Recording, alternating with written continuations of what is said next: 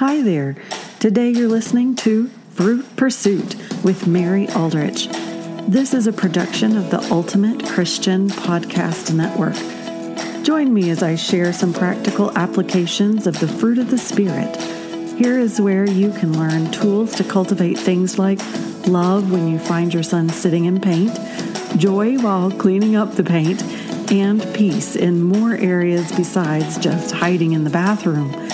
Yes, it is possible to love God, love others, and enjoy it. Hi, welcome back to Fruit Pursuit. And today is episode 38 called The Good Old Days. I think that with everything going on right now in our world, that it would be easy for us to decide that the good old days are coming and the good old days are behind us, but they aren't right now. Well, I hope by the end of this episode, I'll be able to at least convince you to consider that maybe these are the good old days right now. And in looking at them that way, we don't want to miss them. In Joshua 4, verses 21 through the end of the chapter, it says, And he said to the people of Israel, When your children ask their fathers in times to come, What do these stones mean? Then you shall let your children know. Israel passed over this Jordan on dry ground. For the Lord your God dried up the waters of the Jordan for you until you passed over as the Lord your God did to the Red Sea, which he dried up for us until we passed over, so that all the peoples of the earth may know that the hand of the Lord is mighty, that you may fear the Lord your God forever. That verse is a reminder that Joshua had the people of Israel set up a memorial to remind them of the good old days the times in their life where God had really done something miraculous, had shown up strong, had provided for them in an unusual way. They were the things worth remembering. They were the stories to tell their children's children's children of God's faithfulness to them. And it's easy for us to look at those types of stories and say, oh, yeah, those were the good old days when God did amazing miracles. And we look back, and it's easy to forget that there was a need for a miracle. There was an immense fear. There was immense suffering and pain. There was long days that they had traveled. There was striving for 40 years of time, waiting to get into the promised land. And all of that took place in a in order so that they would be set up for God to show his glory and for that miracle to happen. And it all just depends on how you look at it. Did they think back in Israel's time before they crossed the Jordan that they were in that moment of what would be considered one of the the times in the Bible is, that's the good old days, the times of prophets, of miracles, of amazing changes in nature that God provided for his people? Were they living with the kind of excitement that would be indicative of people who who were laying down history that would be repeated for thousands of years to come? Actually, I doubt it. I imagine that they were cooking their food and going to the bathroom and keeping their kids from getting too dusty in the desert and all kinds of things. They were focused on the everyday stuff. They were focused on getting all their sacrifices right and making sure that they had clean clothes to wear and figuring out what they were going to make with manna that they hadn't made before because they were sick of the stuff and all kinds of mundane little things. I imagine that they didn't really think in that moment that, wait, I am living in the good old days. I'm living in the days that people will forever look back and say, oh, I wish I could have participated in that amazing time of the Lord. And yet there's plenty of people that say, hey, I wish I could, I wish I could have been there for the Red Sea parting or the Jordan River stopping and allowing them to go over on dry ground. That would have been so neat to see. the trouble is, if you were going to be there for those events, you had to be there for some of the suffering that went along to lead up to those events. And we wouldn't always want to be there for that part, right? So I hope that I can give you some examples of sometimes in my life that I look back on and see, oh, these are these were the good old days, and show you both sides of how they were sweet and also the hard. And maybe they'll help you to reflect on sometimes in your life that have been both wonderful and difficult at the same time. And then the goal is to switch our perspective today and look and see how can we make today be one of the good old days that we re- we start out remembering this is the moment in history where God does something great. That's the goal. All right. So let's start with some stories, some fun stories from uh, when my children were little. I, as I was preparing for this podcast, I was thinking about, you know, when I think of the good old days, what stories pop up in my mind of of sweet memories, sweet, sweet memories with my family. One classic one I think of as being a really sweet memory is when my children were young, we took them all to Acadia National Park. If you don't know, that is a park up just south of Bar Harbor, Maine, and um, back when we were living up north. And we went up there to camp for a week. There were so many, uh, it was such a beautiful area, but, and I remember it fondly, sweet memories. Uh, of connecting with the children, of lots of smiling, of enjoying the time. But what I haven't told you is that that was also probably the most infamous camping trip that we went on.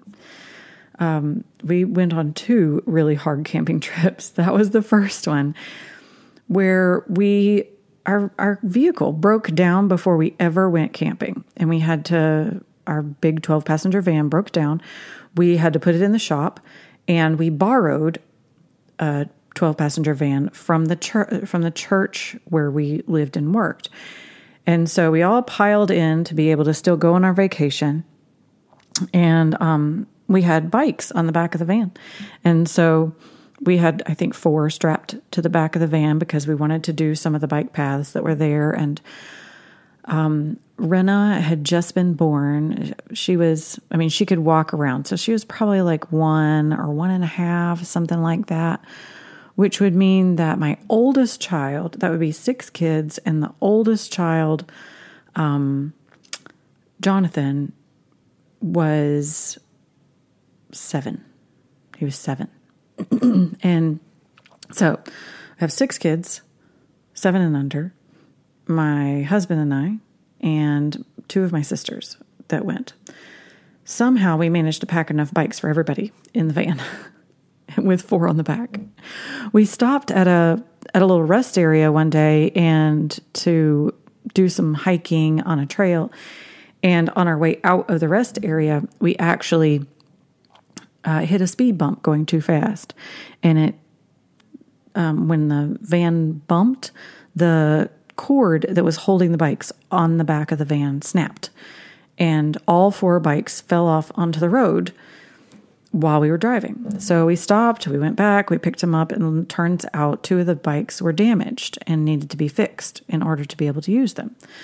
So we drove into town, found a bike shop, pulled, parked on the side of the road, took the two damaged bikes in. They said they could fix them, no problem. And we were just going to wait. So we did that. We we waited for the bikes to be fixed. And while we were waiting, we went and got something to eat, came back. The bikes are all done. Hooray. We get back in the van and it won't start. So the bikes are broken. The van doesn't start. So then, with our six kids and four adults, so we got 10 people on this camping trip, we um, rented two taxis to take us back to our campsite so that we could get there and sleep. We had a tow truck come and pick up the van and take that to a to a shop so that it could be repaired. And then there we were, kind of stuck at the campsite because we couldn't go anywhere. And it also decided to rain, like a lot. Now, any of you who have been camping with young kids know that young kids and camping and lots of rain are not a good combination. And I have heard so many stories of parents who have been like, yeah, we're not doing this, and just packing up and headed home. But even if we had wanted to pack up and head home, which I'm not sure that we would have done anyway, we were we were ready for the challenge. We couldn't because the van was in the shop and we couldn't actually drive home. So there we were at our campsite, hanging up tarps over everything to try and stay dry while we're kind of stranded there. We can't go any other places and do anything. And so we're trying to keep them entertained. And there were some really challenging things about that camping trip. It was a lot of work. I remember, you know, like if I re- go back and I try to remember it accurately, I remember being so tired, so tired. And yet I look back and I think, it's one it's one of my favorite memories. It has such a good story of I mean, you couldn't make the stuff up. There were so many different details of what happened that didn't work correctly that it was almost laughable. And yet we had such precious moments. We went and saw a movie. We never go and see a movie while we're on a camping trip. We had pizza. We took taxis. My children had never ridden in taxis. We played games at the picnic tables and colored pictures and I have a a very specific memory of my sister Jane standing on my husband's shoulders, trying to get a tarp tied high enough on a telephone pole to be able to um, have the rain run off this, the other side, but us be able to walk under the tarp while we were around the picnic tables. So there's all these pleasant things, and yet in the moment, there was a lot that was hard, right? All right, so let me give you another example. Another example is mm, more recently, I have the memory of last year when we moved into this house that we are in now. The whole thing needed work, but I knew without a shadow of a doubt that one thing I wanted to do before we moved all our furniture in was paint everything just get some paint on the walls so that when the furniture came in, I could do touch up later with furniture, but it's a whole lot easier to paint everything without furniture. So, what we did was we signed the contract, and then the children and I moved into the house and all slept in sleeping bags in one room while we cleaned and painted almost every other room in the house. We we worked on the house for probably 3 or 4 weeks before we actually ended up with everything in the house like all the boxes and all the stuff. And it was hard work. I was sore i was tired we were all practically sleeping on top of each other in one room there were a lot of difficult things that were were going on we had kind of haphazard meals. There was, um, we kept finding problems that we didn't know we had before. And so during that time we were trying to paint the house, we also replaced the heating and air conditioning system. Actually, we replaced two heating and air conditioning systems.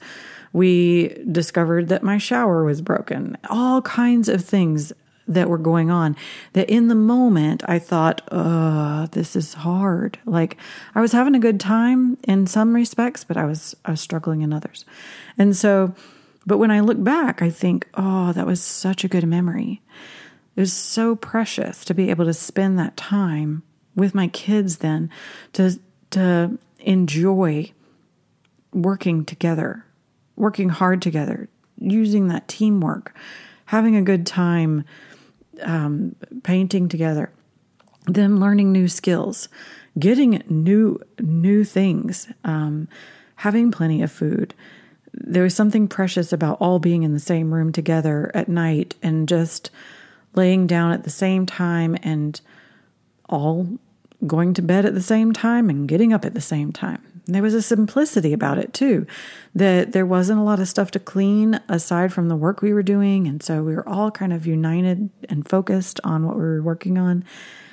And so I look back and I think of that time last year where we were working so hard as the good old days. This was precious time.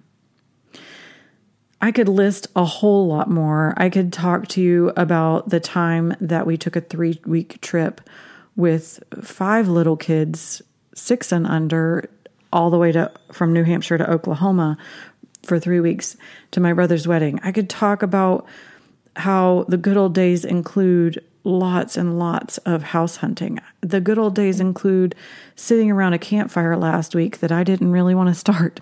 The good old days include renovating our previous home, where we lived in that house for three weeks without a kitchen while it was getting renovated, and we did we gutted practically the whole thing.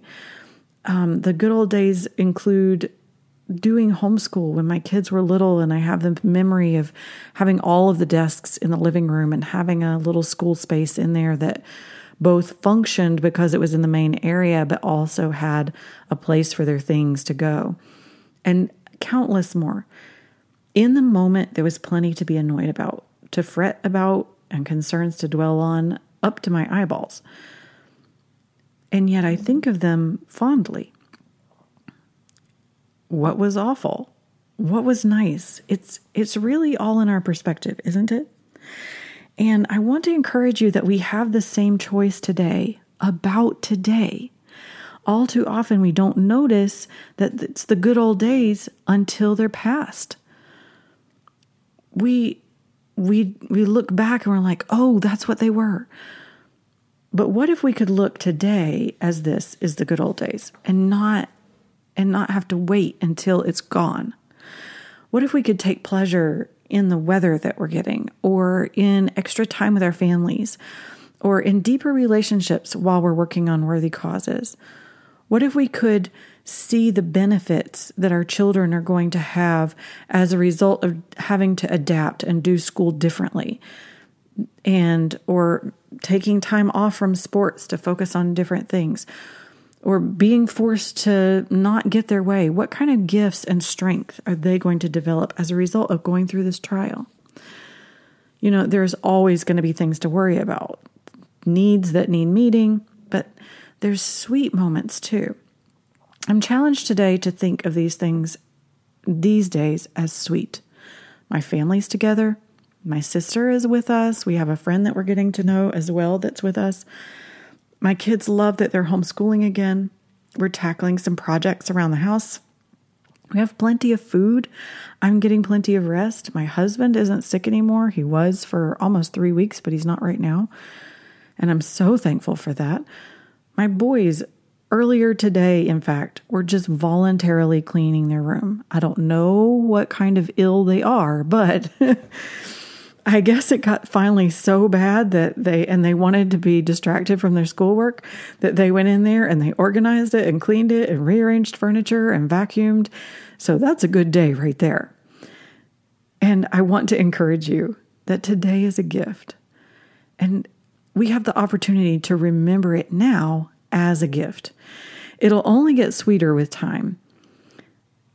And finally, Proverbs 11:25 says, "Whoever brings blessing will be enriched, and one who waters will himself be watered." In these days, in these good old days, let's live and give with a heart of goodness and joy to others. Let's have a contagious spirit of the goodness of God that we share out to the people around us so that we can not only look back and say, hey, those were some good old days, but we can be fully present right now to the goodness of God. And as we give out of the abundance of the goodness of God to us, as we give that out to others, it does come back to you, to us. God restores our spirits. He helps us to feel that joy. He pours into our lives from others and and even the things that He brings to our mind help us to feel encouraged.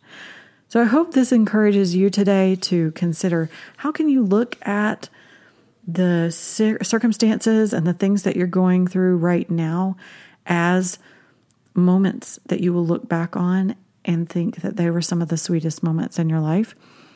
And then enjoy them today as some of the sweetest moments in your life. That will make an extra special, pleasant memory in times to come.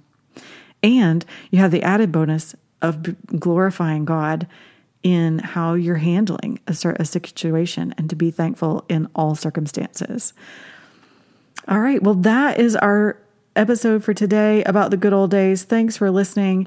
If you haven't subscribed to the Fruit Pursuit podcast over on iTunes, I encourage you to hit the subscribe button, download some some episodes, and um, as well as you can also check out right now I have a moms group called Moms in Control on Facebook. If you're looking for some real practical suggestions right now to help support you during difficult circumstances, you can check out that group. There's some great videos in there for you as well.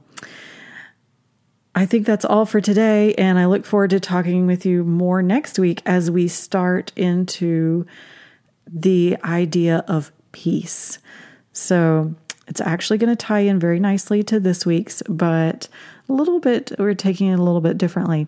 Uh, but we'll be discussing how to have peace and life changing peace that comes from really believing in the goodness of God. All right. Thanks for tuning in. Take care. You've been listening to Fruit Pursuit with Mary Aldrich, a production of the Ultimate Christian Podcast Network. To hear more great ways of growing your mindset in the fruit of the Spirit, please subscribe. You can listen to other episodes and find additional resources at fruitpursuitpodcast.com. To learn more about Mary Aldrich and the coaching work she is so passionate about, visit maryaldrichcoaching.com. And by the way, what one next step are you taking today?